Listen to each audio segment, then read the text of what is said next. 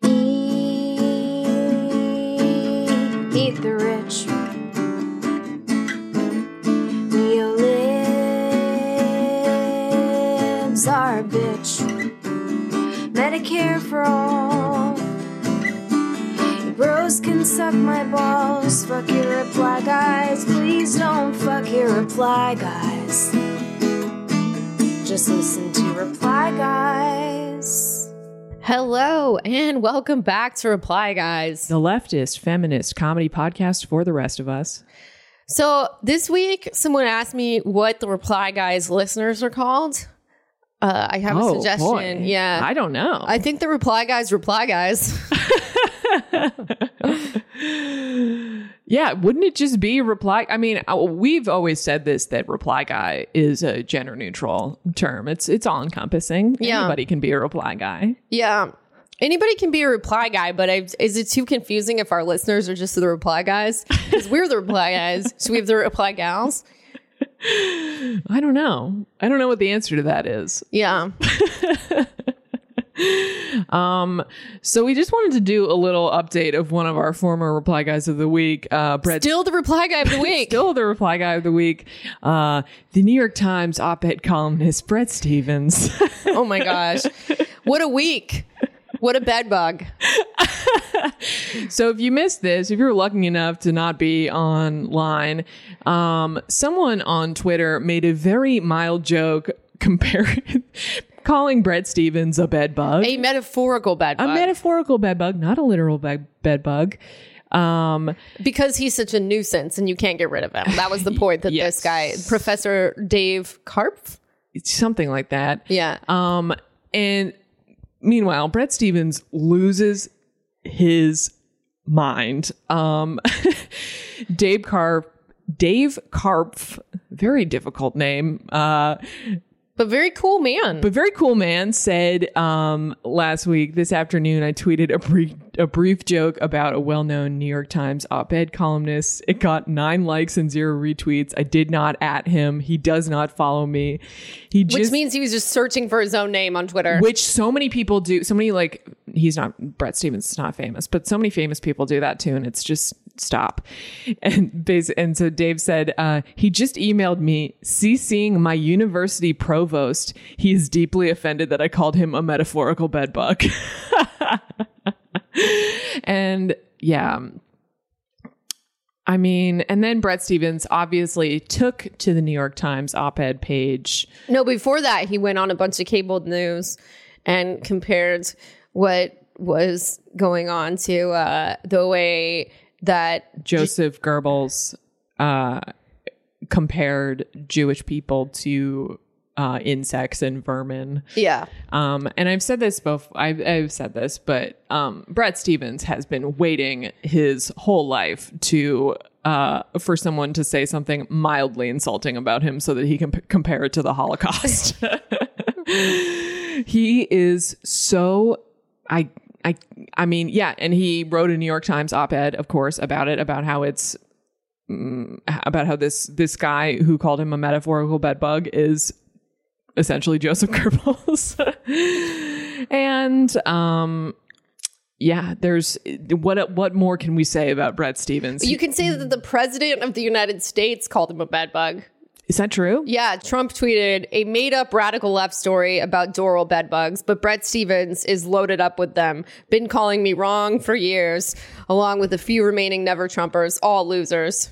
Yeah, and then he retweeted the Washington Post article about a professor calling Bret Stephens a bedbug. So this Kate, Kate, you probably agree with this. Um, if anybody on the internet called us a bed bug, it would be one of the nicest things that someone Oh yeah. Yeah, like ever said. do they mean I'm small and cute?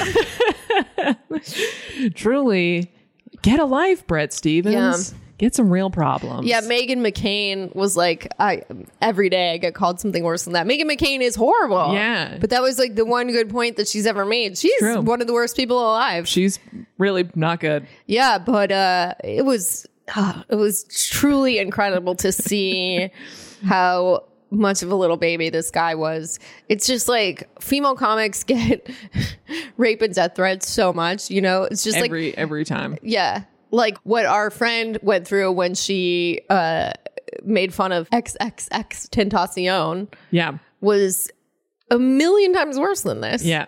And she doesn't have an op ed page. Yeah. It's like Bret Stephens writes 1,000 op eds in the most famous newspaper in America. that are like, I'm being silenced. yeah. oh, that's such a grift. That's such a grift. There's like, uh, yeah, Tucker Carlson does that too. There's this whole right wing thing where people, uh, right wing people love to talk about how their opinions are being silenced. And you're like, well, then how come I can hear you? Yeah. You're talking to me about this on a platform, which Yeah. the college kids that you're supposedly so upset about don't have, you know, like, how are you being silenced? I love that. I love that they're still mad at college kids. Well, Kate, what else is going on this week? So uh, I did a I conducted a an experiment in my personal life. Um, Always a good start. yeah, I mean you could really just say that about most of my life so Yeah. far. Conducting an experiment in my personal life, but uh, I posted uh, online. I posted an application to get to know me. Um, and this was for all different kinds of connections, new friends, uh, make out friends, Okay. dates. Yeah. And so I, I got some replies. Um, some of my reply guys replied. Uh, the questions were like, would you forgive me if I wrote a joke about you? Who are you voting for in the Democratic primary? Um, are you feminist? Uh, do you take mushrooms? You know, that kind of stuff. The things that are really important The to me in essentials for you. someone. Yeah. Absolutely. Yeah, so I, I got some replies, uh, mostly from people who don't live in New York, um, but a few people who do live in New York. Um, I'm going to hang out with a couple new people. Uh, there's one listener of the show that is like, we're going to meet up next weekend and see if we hit it off in real life. I don't know. Okay. I don't know. This is a an, an experiment. And we'll we'll see what happens. I will report back, but uh, Stay safe out there. I'll be fine. We're gonna meet up in a, a public, Public place. place. That's stuff. good. Um, there, there will be another episode of this podcast. So, yeah, but I don't know. I mean, obviously, this was a joke to some extent. Um, you know, just kind of leaning. I don't want to say leaning in because the term is so loaded now. Leaning into my personal brand of loneliness. yeah. The Sheryl Sandberg of loneliness. I am the Sheryl Sandberg of loneliness. I'm not really that lonely. I have a lot of friends, but it's like uh I don't know. I just you know, it's a it's a very weird thing when you're like kind of trying to figure out uh how do I meet new people? And you don't want to use dating apps really because they're horrible and they're like the most kind of like commodified capitalist way of interacting with people. Oh, it sucks. It sucks. It's like, am I a consumer product? Yeah, I it it sucks because it also feels like all the dating apps have like a monopoly on meeting. Besides serendipitously meeting someone in real life, they're kind of the only game in town. Yeah. now. I don't know. Yeah. So I don't know. We'll see if this survey leads to any meaningful connections. What were your findings from the survey? Okay. So I did have some weird findings from the survey. Um, I would say that most people who are interested in connecting with me in any way are into psychedelics. Okay, Not that's- surprising. You know, that's a a lot of Elizabeth Warren fans, which even though I am an Elizabeth Warren fan, but even though I I personally like am I'm I'm more on the side of uh standing Bernie, but it's kind of not surprising to me that many people who like me are very into Elizabeth Warren just because I feel like a lot of Elizabeth Warren fans are just they want to support women, which is good. which is good, you know? Yeah. I am a woman. Elizabeth Warren is a woman. So. boy, are we both women? Yeah. yeah. Uh, really, the similarity ends there. Let's be honest. I'd be flattering myself to take it any further than that, but you know. um, other interesting findings. Also, uh, I love an Elizabeth Warren fan who's really into psychedelics. That's that to me is a very because like Elizabeth Warren's uh votership has been characterized as kind of like uh, educated white collar folks. So but a lot of those people do psychedelics. you're right. But Maybe- yes, maybe no, I, that that's that's like that's more of a West Coast phenomenon that I'm less aware that I'm less familiar with. Uh, we have a really great show for you this week. We're having a special Labor Day episode with our wonderful friend Kath Barbadoro. She's really great. We talk about all kinds of things. The some of the strikes that have happened recently. We talk about labor issues in the wrestling community. we talk about wrestling, which I was not expecting, but Yeah. it's here. It was a really fun conversation. We think you'll enjoy it. but also we have um we have our first ever live show Oh, coming yes. up at Union Hall on September 15th at 8 p.m. And we have Ted Alexandro and Joe Firestone and Hari Kondabolu Are you guests. kidding me? That's a really insane lineup. I- Insane lineup. I kind of An iconic lineup. Yeah, I, I'm I'm a little intimidated myself about how great that lineup is. It's I'm just going to say I'm wild. very nervous. yeah. We'll see what happens. No, I think They're all be really so good smart show. and funny Yeah. and We'll be talking. Can you can you think of any other show where you get to see them all in one place? Get out of my life. So if you're in um, if you are in the greater New York City area, we would love for you to come out and uh, wa- see the show. Tell your friends, yeah. Tell your friends. Uh, the tickets are available on Union Hall's website, and we'll be constantly linking to them. Um, but yeah, we are so excited. Kath rocks. So thanks for listening. Thank you so much. Welcome back to the show. Today we are joined by the host of two great podcasts, What a Time to Be Alive and Lie, Cheat, and Steal. It's Kath Barbadoro. Hi guys. One of my favorite Twitter follows. Aw. A great Twitter follow. Thank you. We appreciate it um, as two women who are deeply online.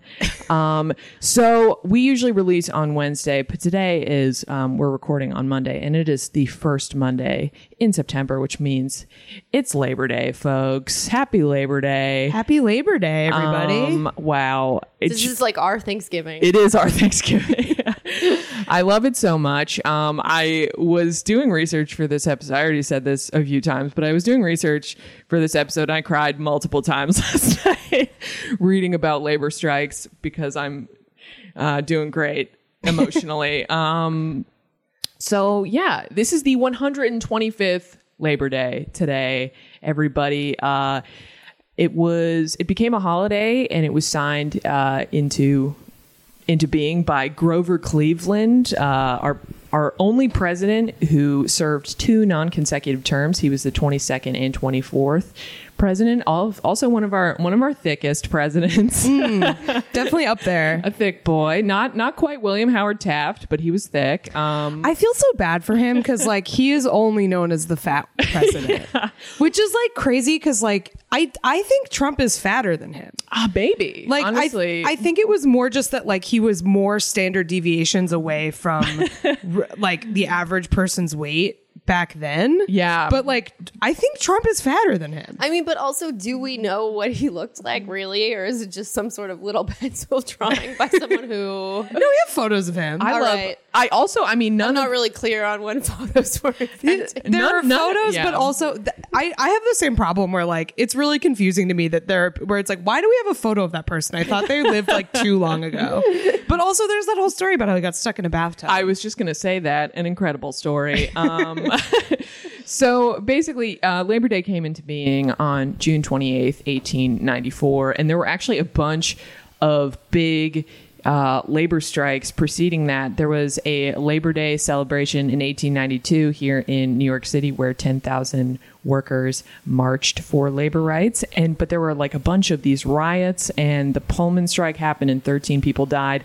So basically Grover Cleveland pushed this through as a way to like pacify laborers who were very mad um justifiably so Dude, it's good that Ben Shapiro wasn't around. He would have been going you off. know ben shapiro would be blogging so hard uh is there um did you have any info I, i'm half remembering this so i'm probably wrong but like isn't aren't we like sp- isn't there like a specific reason they were like we can't have it be May Day because that's too communist. I, I- think I don't know. I think that is true. Because like uh, every other country, their Labor Day is May Day. Yeah. It, well, yeah. May Day is the the International Workers Right. Day, and Labor Day is just specific to here in the U.S. Did it used to be on May Day? I think it did, right? I think it was like before it, it was. n- I don't think it was ever an officially recognized holiday on May Day. Ah, But I think when they were deciding when Labor Day was, they were like, Yeah. we can't. We have to do something separate. Yeah, 'cause we this is can't- too much. This will uplift the workers too Can't have them uh, partying with the communists abroad. We we love unions here on here on Reply Guys, and um, unions have given us so much in this uh, in this country, and they're they're really having a moment right now as well. But unions have given us weekends. They gave us an end to child labor, paid vacation and sick leave, employer financed health care. Um, which hopefully we won't need soon. Uh, fair wages and the forty-hour work week. Which I mean, RIP the forty-hour work week. But Tim Ferriss gave us the five-hour work week. what a hero. yeah, so we will um, stand him next I feel week. like 40 hour work week was like, I feel like that was supposed to be a jumping off point, and then we just sort of stopped. And we Yeah. were like, nope, this is the perfect number of hours. To yeah work. it's it's because it was like people were working 12 hour days six, Right. six days a week or longer, Or longer, yeah. it was a dramatic improvement Or that I think were- was or they supposed to improve Put them more. in a factory and locked the doors, Right. And they're Which just like, is, we'll you come know, back whenever. very much the jeff bezos model of things um uh jeff bezos pioneer of um employees urinating in water bottles um but as i was saying like unions are really are really going for it in the past. I mean there's been a huge uptick in um, public support for unions. Gallup released a poll um, that uh, 64% of Americans approve of labor unions, um, which is cl- close to a 50 year high. wow, that's great. Um, and it's just so cool. Uh, Democrats, independents, and Republicans are all more likely to view unions positively now than they were uh, at the low point a decade ago. Um, so since 2009, union approval has increased among each party by 16 or 17 points, which is absolutely huge. Um, Democrats remain uh, far more likely than Republicans to approve of unions. No surprise there. 82% of Democrats versus 45% of Republicans. And the Barstool Sports guy does not approve. Dave Portnoy. Yeah. Dave Portnoy. How could I forget? Uh, you know, our, our former reply guy of the week, gone but not forgotten. Hope you're out there relaxing, everybody. It's time Um, to calm down. drinking, what did he say in one of his tweets? I'm drinking Sancerre in my house at Nantucket. I'm like, okay, well, He's like the can't wait to tax the shit out of you. he's like the the grand scale version of those people that tweet like just bought my first house with my boyfriend. What have you done? Yeah. like he's like the like extreme version of that. Yeah. Um, so we want to talk about some of the strikes that have happened over the past uh, the past few years because it's been um, we're seeing more and more. We're seeing more workplaces unionized, particularly in our sphere. Um, writers, uh, freelancers. The the Ringer just unionized. BuzzFeed unionized. A big thing that's been propelling all of this um, has been uh, teachers unions, and um, I I love teachers. I get very emotional about teachers. Um, but Some of the hottest out there. some of the hottest out there. very true, very true. Uh, send your hot teacher pics to us. um, so in 2018 saw 20 major strikes and lockouts, and that was the highest number since 2007. Um, and 485,000 employees were involved in these work stoppages in 2018, which is the highest number since 1986. That's amazing. It's absolutely incredible. So why? What are some of the reasons that they're striking? Okay, so we had big teacher strikes in West Virginia, Arizona, and Oklahoma in 2018. And there was just one in LA as well. There, there was, and there was one in Oakland. In we're going to get to those in 2019 as well. But it's the ones last year, and you know the through line between all of these strikes is usually per pupil spending has been cut. Salaries have stagnated for years and are very low. West Virginia had the lowest salaries um, of any teachers in the United States. And also, almost all of them, the through line was that their employers wanted their out of pocket expenses for their premiums to increase. So that would result in their paychecks being even smaller. Like It's so if you're fucked up. if you're on uh like Twitter just around this time of year, um, it, I feel like I see more of them every year. But there's always Amazon wish lists going Absolutely. around from for teachers who are just like, I need school supplies for my classroom, and my district isn't covering it. so yeah, there were these huge teacher strikes last year and this year, and it started the hashtag on social media, Red for Ed. Um, a lot of you saw like a lot of celebrities kind of supporting them. A lot of the the people running for president. You know, I I didn't think anything of like Busy Phillips before, and then they're like on when she had her show, she like came out dressed in all red, and she was like, "I'm a union bitch," and I was like. Hell yeah, person who I had no feelings about before. That's kind of cool. Yeah, it Yeah, was that rules. awesome. Um, so the West Virginia teacher strike was the f- kind of the first one that happened in February of last year. And again, West Virginia teachers hadn't gotten a raise since 2014, and per pupil spending was 11.4% lower than it was before the 2008 recession Fucked up. fucked up. So West Virginia just kept cutting spending and kept not raising its teachers' salaries. And their strike ended on March 7th, 2018, after the governor uh, agreed to give teachers a 5% raise. Pitiful. And And it's like 5% of not very much. $44,000, which is how much, the, again, the lowest teacher salaries in the country. Teachers already not known for making the big bucks. Um, and a hold on increasing health insurance premiums. It's almost like teachers' salaries were decided by just asking the kids in the class. Okay, what do you what do you think a lot of money is? Exactly, yeah. I don't know, uh, a hundred dollars. Yeah. Wow. Yeah. So interestingly, they actually went on strike again in February of this year to kill a bill that would allocate state education money meant for public schools to the creation of charter schools. Fuck that shit. Fuck that shit. Um, but that inspired. So West Virginia was, you know, I think we all remember it. It was like a huge news story, and then it inspired Arizona, uh, the Arizona teacher strike, and that was a statewide strike, the largest strike of last year. Eighty-one thousand teachers and school staff went on strike for six days. Um, yeah, nearly all of the state's two thousand public schools closed during the walkout, uh, which rules. Yeah, that's awesome.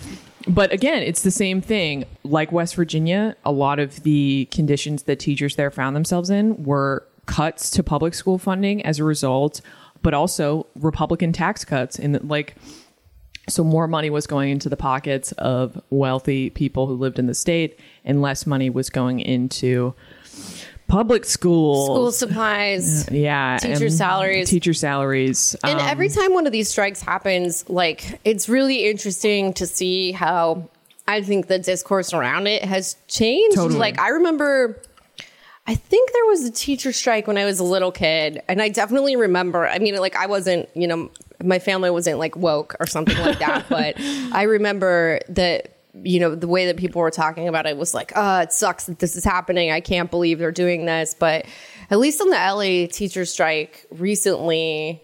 Like I was seeing a lot of people posting like my kids in this school and I'm glad that they're doing this Totally. because the teachers are fighting for our, our kids. Like it feels like people are coming around to the idea more that teachers are striking because they actually care about conditions for the students. absolutely. I think also like in particular, um, the reputation of teachers unions has sort of changed. I think in the last like ten years. Totally. Like I can't remember what that movie was, but remember that documentary that came out like. Waiting for Superman was that Was it? it? I think it was waiting for Superman. Yeah, and it was like it was sort of posited as like this progressive documentary about education, but it was really, really negative about teachers unions. Basically, like purporting this idea that teachers unions uh, protect incompetent teachers and like keep incompetent teachers teaching, as opposed to teachers unions keep teachers able to survive on the like on their salaries. Yeah, you know but I, what- but I think and I think that that movie like I remember when it came out like the rep of teachers unions seemed to really take a hit, but it seems like it has sort of come back and people are now a lot more um like unequivocally supportive of strikes and things like that and more skeptical of the like the anti-teacher union stuff. It's a lot of like Teach for America type people, Right. which is like funded by the Waltons of Walmart, like seems woke, but is actually like pretty terrible, like things like that. Uh, yeah, I don't know. It seems like it's getting a little better. I mean, the biggest barrier for talented teachers and people who would be amazing teachers uh, becoming and staying teachers is low salaries Right. and not enough benefits. And another reason why teacher burnout is so high is because they don't, a lot of times, don't get the resources and support that they need. Absolutely.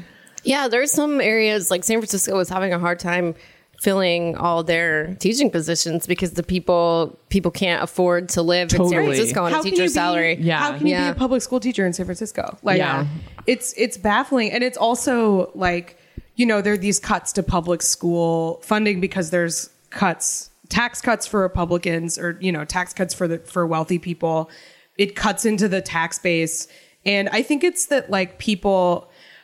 This is true of sort of most non-military taxation, but it's especially true of education. I think that wealthy people don't see it as in their interest because they're like, well, my kids go to private school. Absolutely. Why do I have to pay for this? And it's like, because you don't want a society of uneducated people. Like, yeah, but Republicans do because Yeah. if you read about what they're doing, uh, it's Yeah. very bad. it's, I mean, it is in their intellectual interest to have an uneducated populace, but as far as like, if you want a talk to society to, work, like you can't have like massive uh, education deficit. So and that- people yeah. don't understand that. So that's a really interesting point because actually, um, at the conclusion of the Arizona teacher strike, uh, the legislature passed uh, instead of raising taxes to pay for the higher salary. And by the way, the Arizona teachers didn't get everything that they wanted. Um, but to restore some of the funding to public schools, they didn't increase taxes. The legislature passed a fee on motorists and shifted most of the cost of desegregating schools from uh, the state to taxpayers in low income school districts. And those levies will largely hit working and middle class households. So Arizona really found uh, a, you know, a fun way to f- continue fucking Being Arizona. yeah, Yeah. being Arizona. Yeah. Yeah, I mean that like that is something to keep in mind when you like read about this stuff is like a tax on motorists is a regressive tax. plan. Absolutely. Like it is like th- one of the most regressive ways of taxing people without coming right out and saying you're making poor people pay more. like, So, um, in this is like it, it- this is one of the ways that Republicans um do things without raising taxes is they just have a lot of fees. Yeah. And that's exactly what Mitt Romney did when he was governor of Massachusetts and like quote balanced the budget there. He just he didn't raise he says like I did I did it without raising taxes, but he just raised fees everywhere. Um and, those- everyone has to pay the same fee regardless of how much money they are, guess who gets fucked? Yeah, people exactly. No money. Exactly. So we had more strikes in 2018. The Marriott workers, 6,000 workers in four states. Um, and uh, in January 2019, as we talked about, the LA public schools uh, teachers went on strike. February 2019, the Denver, Colorado teachers went on strike, and the Oakland, California teachers went on strike. And so it's just been it's a very it's this is a huge message i think like people are there's a lot of unrest and i think it it shows that the economy is it's maybe the most demonstrative example of how the economy is not working for everyone it's only working for a few people I mean, that is absolutely true. I think one thing that is notable in addition in the specific case of teachers is that this is very gendered. Like part Oh, of the reason that teachers don't make Teachers more and money nurses. is teachers Yeah. and nurses because people think it's a girl job. It was designed to be a supplemental income and so you know especially in like um non-higher education contexts Yes. like not that not that professors have it any better. I mean there's all of these battles about adjuncts and stuff like that. But in particular like public school like k through 12 also is like yeah a girl job. pre-k and k teachers make nothing yeah and it's like it's really crucial to have a good teacher at that age Absolutely. And these are the people that you're trusting with your children. I don't understand how you can be okay with them not making a living wage. Yeah, no, it's it's not good. This is one of those intersections of uh, sexism and classism that we love to get riled up about on this pod. Yeah, yeah. Um, but as someone who, as I've said a million times, I'm trash from Massachusetts, I was very riled up by the Stop and Shop strike.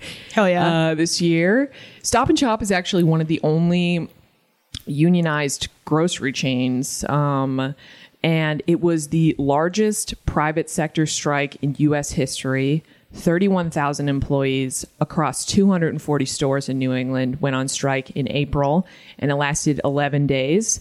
Stop and Shop wanted to cut benefits and make employees pay more out of pocket, which again is a through line through all of these strikes, um, which would decrease pay despite the fact that the company's profits were larger than ever.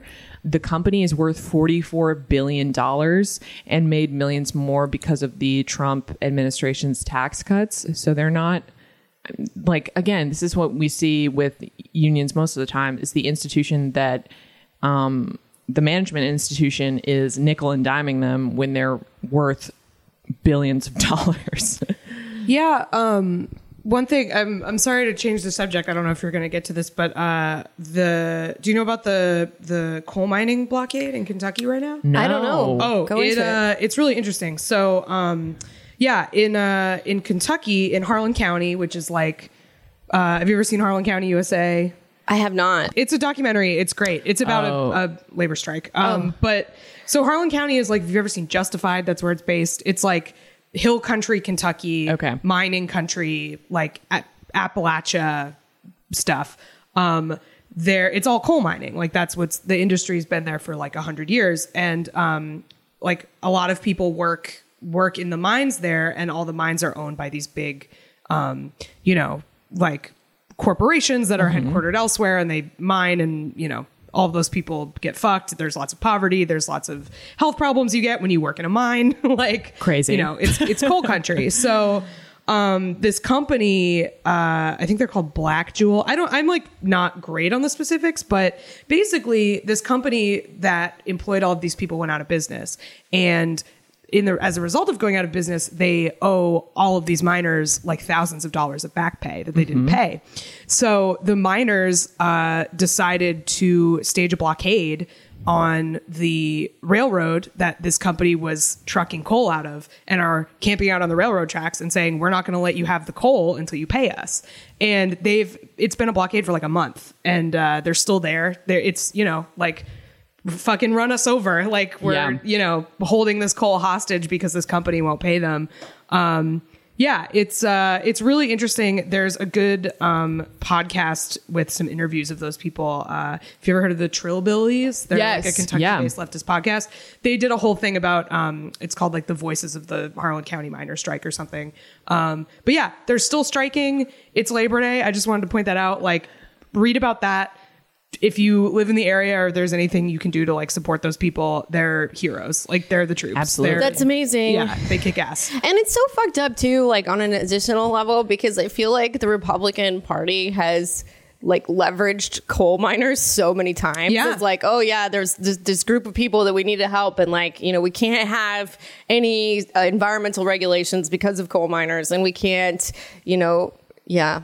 Yeah, no, we, and can, we like, can't stop racism because of coal miners. And it's like, okay, here's your opportunity to help coal miners. Are you going to take it or not? right. no i know And the people who work in coal mines for the most part are not like, I only want to work in coal mines. Yeah. They're just like, please give me a job. Yeah. Like, Yeah. The idea if that- you want me to yeah. work at a wind farm, great. Absolutely. Like that's also fine. Yeah. It doesn't matter. Like, the idea that we couldn't kind of pivot union jobs that were formerly like coal and oil and gas to union like environmental technology jobs or like environment like any any jobs in the environmental sector i think is mistaken it's it's wild. but kath you have a specific area of expertise that i want to talk about um, and that is wrestling Yeah, professional yeah, yeah. wrestling um, could you Resident leftist feminist wrestling, expert. podcast.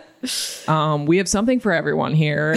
Um, all of our, all of our brothers and Bernie. Um, but can you talk to us a little bit? Because uh, about the the professional wrestling's relationship to unions. Yeah. So, um, yeah, I'm a I'm a big fan of professional wrestling. I until recently I did a podcast about it called WrestleSplania. That uh, all the episodes are still up. So if you're interested in like a leftist feminist perspective on pro wrestling, check that out. Um, but yeah, so you know we're comedians, we're performers. Uh, we comedians are in sort of a weird position labor wise um, because we're generally freelancers but then if we get successful enough we can like join sag or the wga depending Right. on what we do Yeah.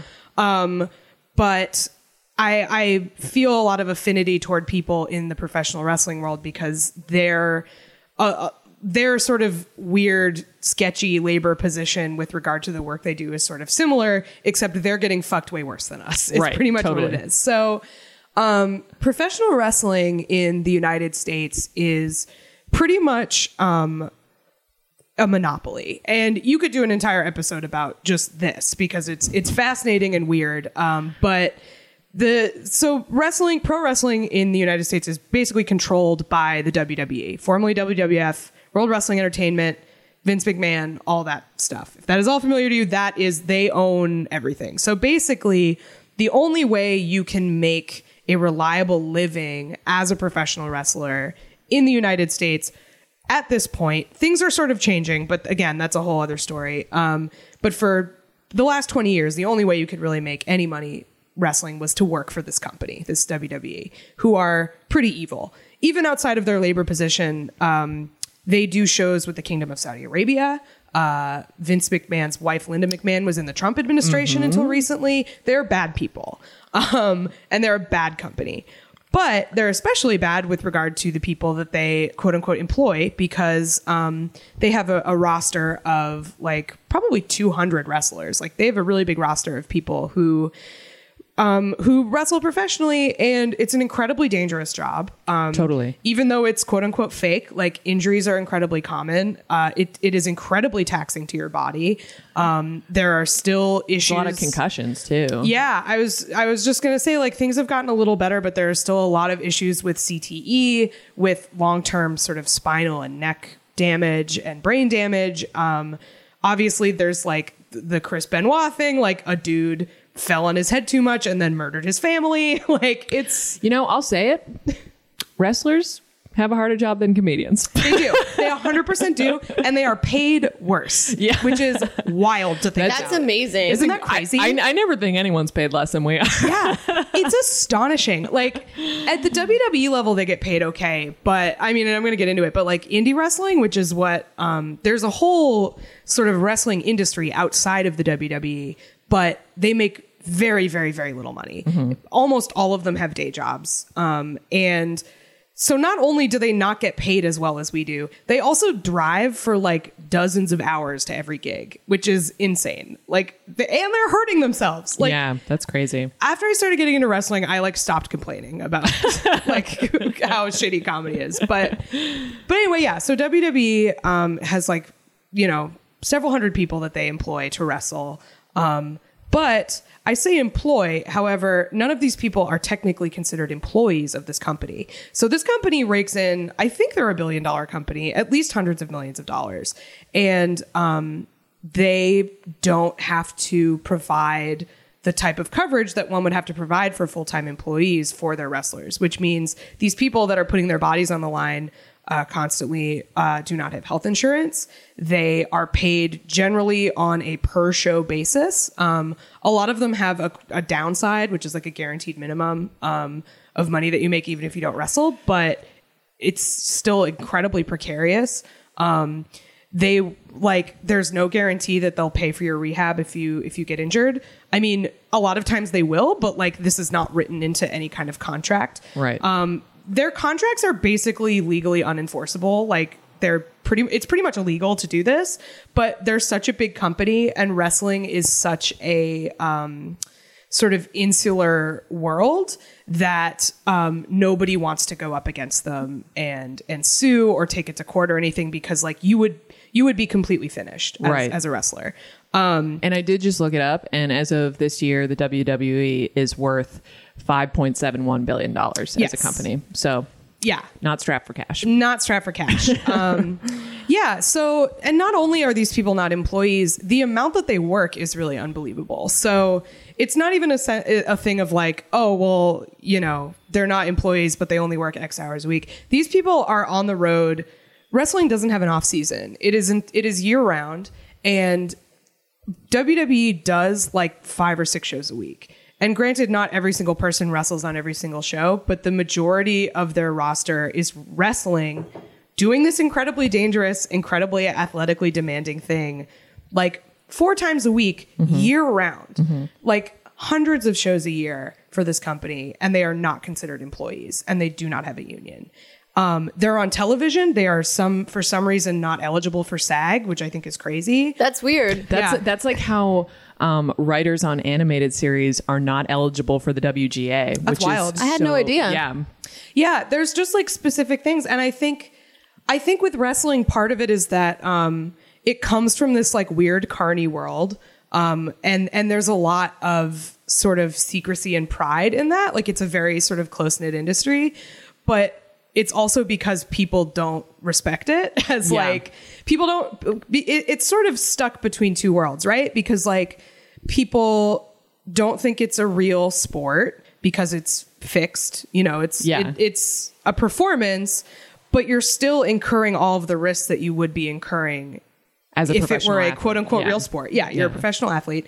So it's like it's fake, but at the same time, it's also not considered acting. Yeah. So you're sort of stuck between these two regulatory bodies. Like it doesn't have the regulatory bodies that sports do. It doesn't have the regulatory bodies that uh, a regular television show would have.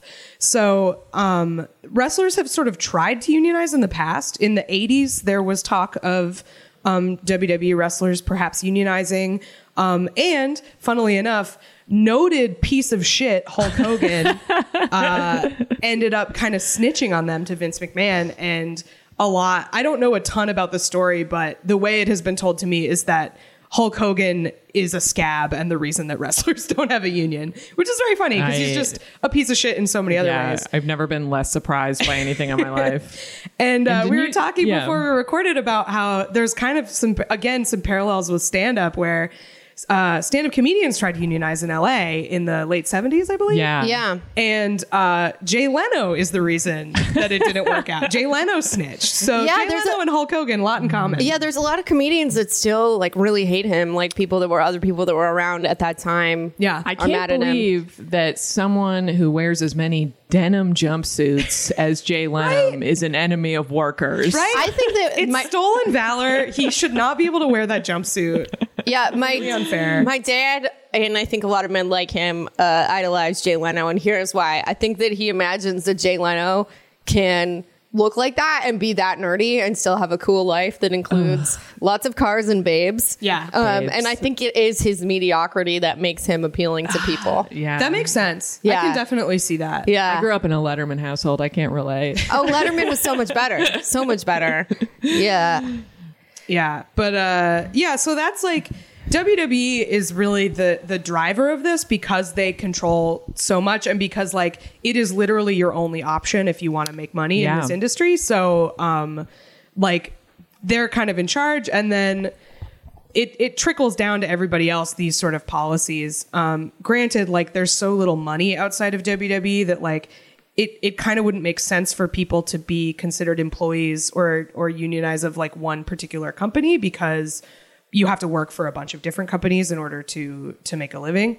Um, that's the other thing that as someone who works in entertainment, I find really egregious about WWE is not only are these these people are considered freelancers, but they also sign non competes, which is like you can't do that. That should be fully illegal. yeah, it- I mean, and it, and it is like I, I think it would be completely unenforceable if Yeah. anybody brought it to to court, but no one will. These contracts are like made on napkins. I'm assuming. I yeah it's it's wild to me because like that's the whole thing with comedy like i'm in a position in my career where like i take a lot of non-union work Sure. um because that's what's being offered to me and it pays but the condition of that work is that you can work other places like that's Yeah. the whole point you you you're a contract worker you're hired out for the day or whatever um and you know like when you do union stuff you get paid union scale or whatever and you get the same protections which is great but like yeah you can't it, you you can't say you're not an employee, but you also can't work anywhere else. Right. That's not that's not allowed.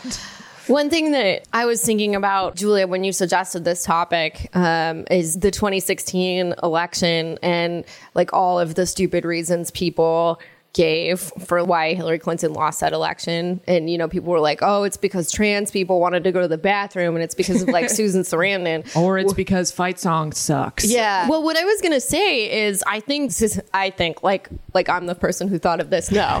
Um, one thing that Original defi- idea. You're Yeah. hearing it copyright. One thing, Will it? that, one thing that played a huge part was uh, the decline in union membership um, in uh, between 1978 and 2017. Union membership fell by half, mm-hmm. and a lot of states have passed right to work laws that are designed to kill unions. And what a right to work law is, it's similar phrasing to how. Uh, Republicans will call being anti-abortion pro-life, like or it's very the, the Patriot Act. Yeah. Um, It's basically Yeah, it's- like it's if fucked you up. have a job, you are ineligible for um It- like it- social benefits. it, right? effective, it effectively kneecaps unions. Well, It's so like- what it is yeah. is like unions. Um, if there's a union uh, in states without a right to work law, they can basically require as like as part of their contract um, negotiations, they can require everyone who benefits from their negotiations to, pay pay, dues. dues. So, for example, like if the union has negotiated excellent health insurance, all the employees that get that health insurance, it's not just the people who pay dues. Um, you know, so the idea is that everybody contributes a little bit, Yeah. and you know, it's like it's you know, it, it can be like hard for people who aren't making a lot of money to have to spend additional money on anything but like the idea is that there have been so many benefits that come from being in the union that it's really really worth it you know and so um I know every union is different, but the union that I've been in for the last two years, our union dues are like thirty dollars a month. yeah it's not a Very lot reasonable. But the thing is, is like it's just designed to like, as you said, kneecap unions so that people like m- many people will opt out until the union like has you know no money or no power and stuff. And uh, so you're yeah, saying the right to work law makes that Basically, Not makes it thing. makes Yeah. it legal, makes it so that unions can't negotiate contracts that Right. require everyone to pay dues. got it. Yeah. Got it. Yeah, Okay, and yeah. Uh, 26 states have them right now, including Michigan and Wisconsin. Okay, so union membership has declined really deeply in all of these yeah. right to work states. Texas, Um, Texas is one, right? yeah, Texas is one. And so the thing is, is like one thing that unions have historically done is uh, really mobilize their members to vote for the Democratic Party. Um, and that's because the Democratic Party has historically been more supportive of unions, although there's been a lot of examples in recent cases Yeah. where they just really did not step up to take the opportunity or really even did things that harm unions. But like the Democratic Party has historically was has- more, yeah. you know, discounting the last thirty years or so. Yeah, and but I mean the way that the Democratic Party has abandoned their commitment to Yeah, it's unions huge. in the past 30 years could arguably be one of the biggest reasons that we have Trump in office right now. I've no, I've also thought that since 2016 was it's no surprise that a lot of the states where there used to be organized labor strongholds went for Trump in 2016, and I, I honestly think that one of the best pathways to the White House for 2020 is pro labor candidate.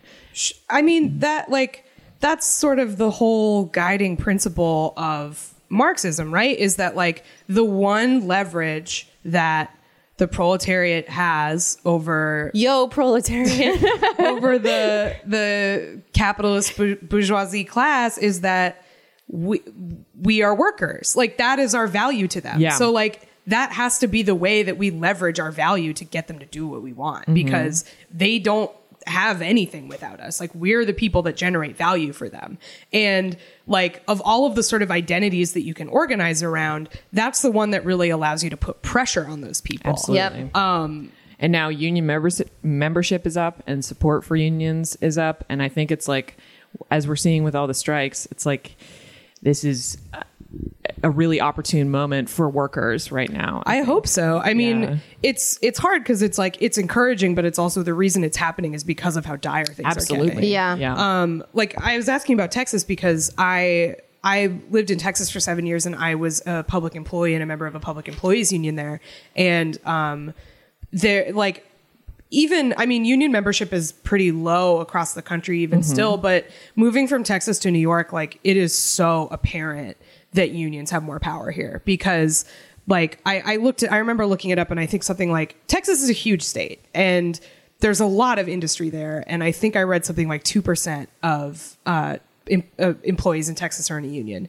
And like this is oil country. This is like you know there are a lot of jobs in Texas that could really benefit from a Yeah. union um, but yeah, and so like I was a member of this public employees union primarily just because I believe in unions, not because it really did anything for me. Yeah. Because they had no power. They were completely toothless. And I have no idea how many of my um, fellow employees were members because it was like you kind of weren't supposed to talk about it because it was antagonist to you know the bosses so it, it wasn't something you were like really encouraged to discuss at work because unions were sort of a you know a taboo topic.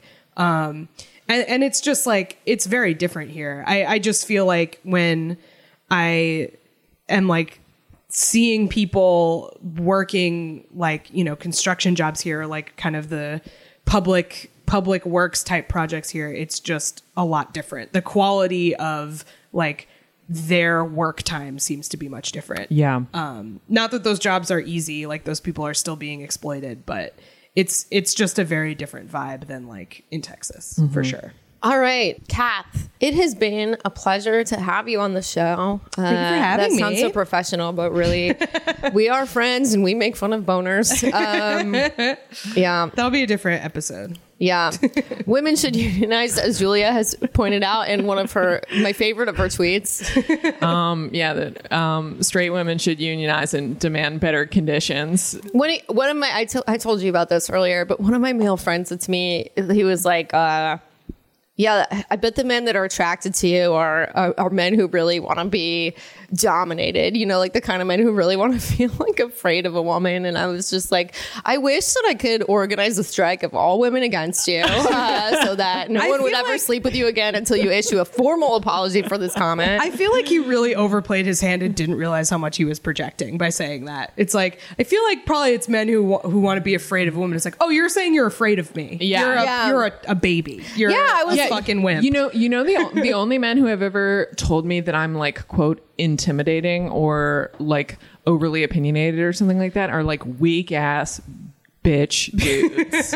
yeah, okay, every man who is like secure and worth his salt thinks that I'm fine and maybe a little too repressed. This man has at least, I would say, 100 pounds on me. Yeah, I would say he has. Oh, yeah, no, he's I would a- say he has 100 pounds on me. very, it is uh, ridiculous that he is afraid of me. He's a, he's a he's a tall boy. Uh, you know, um, the last, the last boy I dated, different man. He was, he was a very. He was a very small man. He was eh, like had a, a very. He was just like a, a slight person, very gentle. very gentle. did not fear me at all.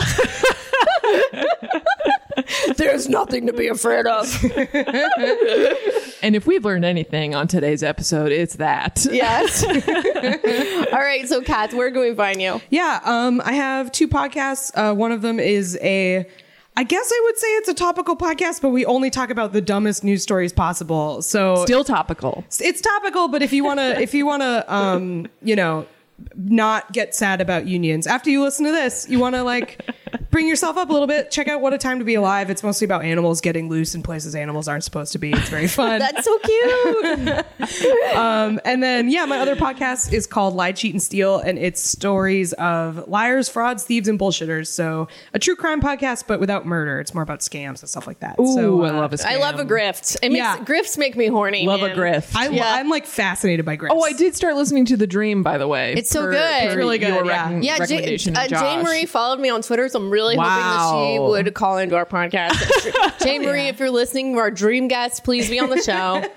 Really love, really love Yeah. the show. Also, if you like uh, pyramid schemes or grifts, this is not something I'm involved with, but uh, check out the new Kirsten Dunst show on Becoming a God in Central Florida. It's really good. It's about pyramid schemes, uh, and she's great in it. Um, yeah. I also do stand up. Uh, I'm Kath Barbadoro on Twitter. That's B A R B A D O R O. I put dates on there. I'm going to be in LA in uh, mid late September. If you live in LA, check me out. And uh, thank you guys so much for having me. This was so Thank much you fun. for Thank coming you on the so show. much, Kat. Anytime. Happy Labor Day, everybody. Happy Labor Day. Organize your workplace. Thank you so much for listening to Reply Guys. If you like the show, please rate and review us on Apple Podcasts. It really helps other people find us. Uh, the show is hosted by Kate Willett and me, Julia Clare. Our producer is Genevieve Garrity. Our theme song was performed by Emily Fremgen, who wrote the song with Kate Willett. Our artwork is by Adrian Lobel. If you want to find us on Twitter, we're at Kate Willett with two L's and two T's, and I'm at O Julia Tweets, O H Julia tweets, and Twitter is where you can also find our reply guys. They are always with us. Bernie, take us out.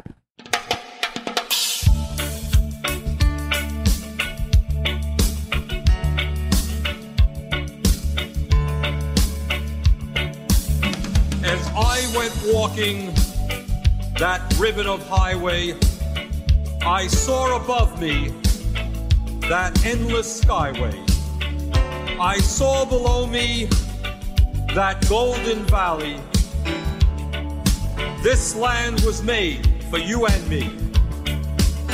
This land is your land. This land is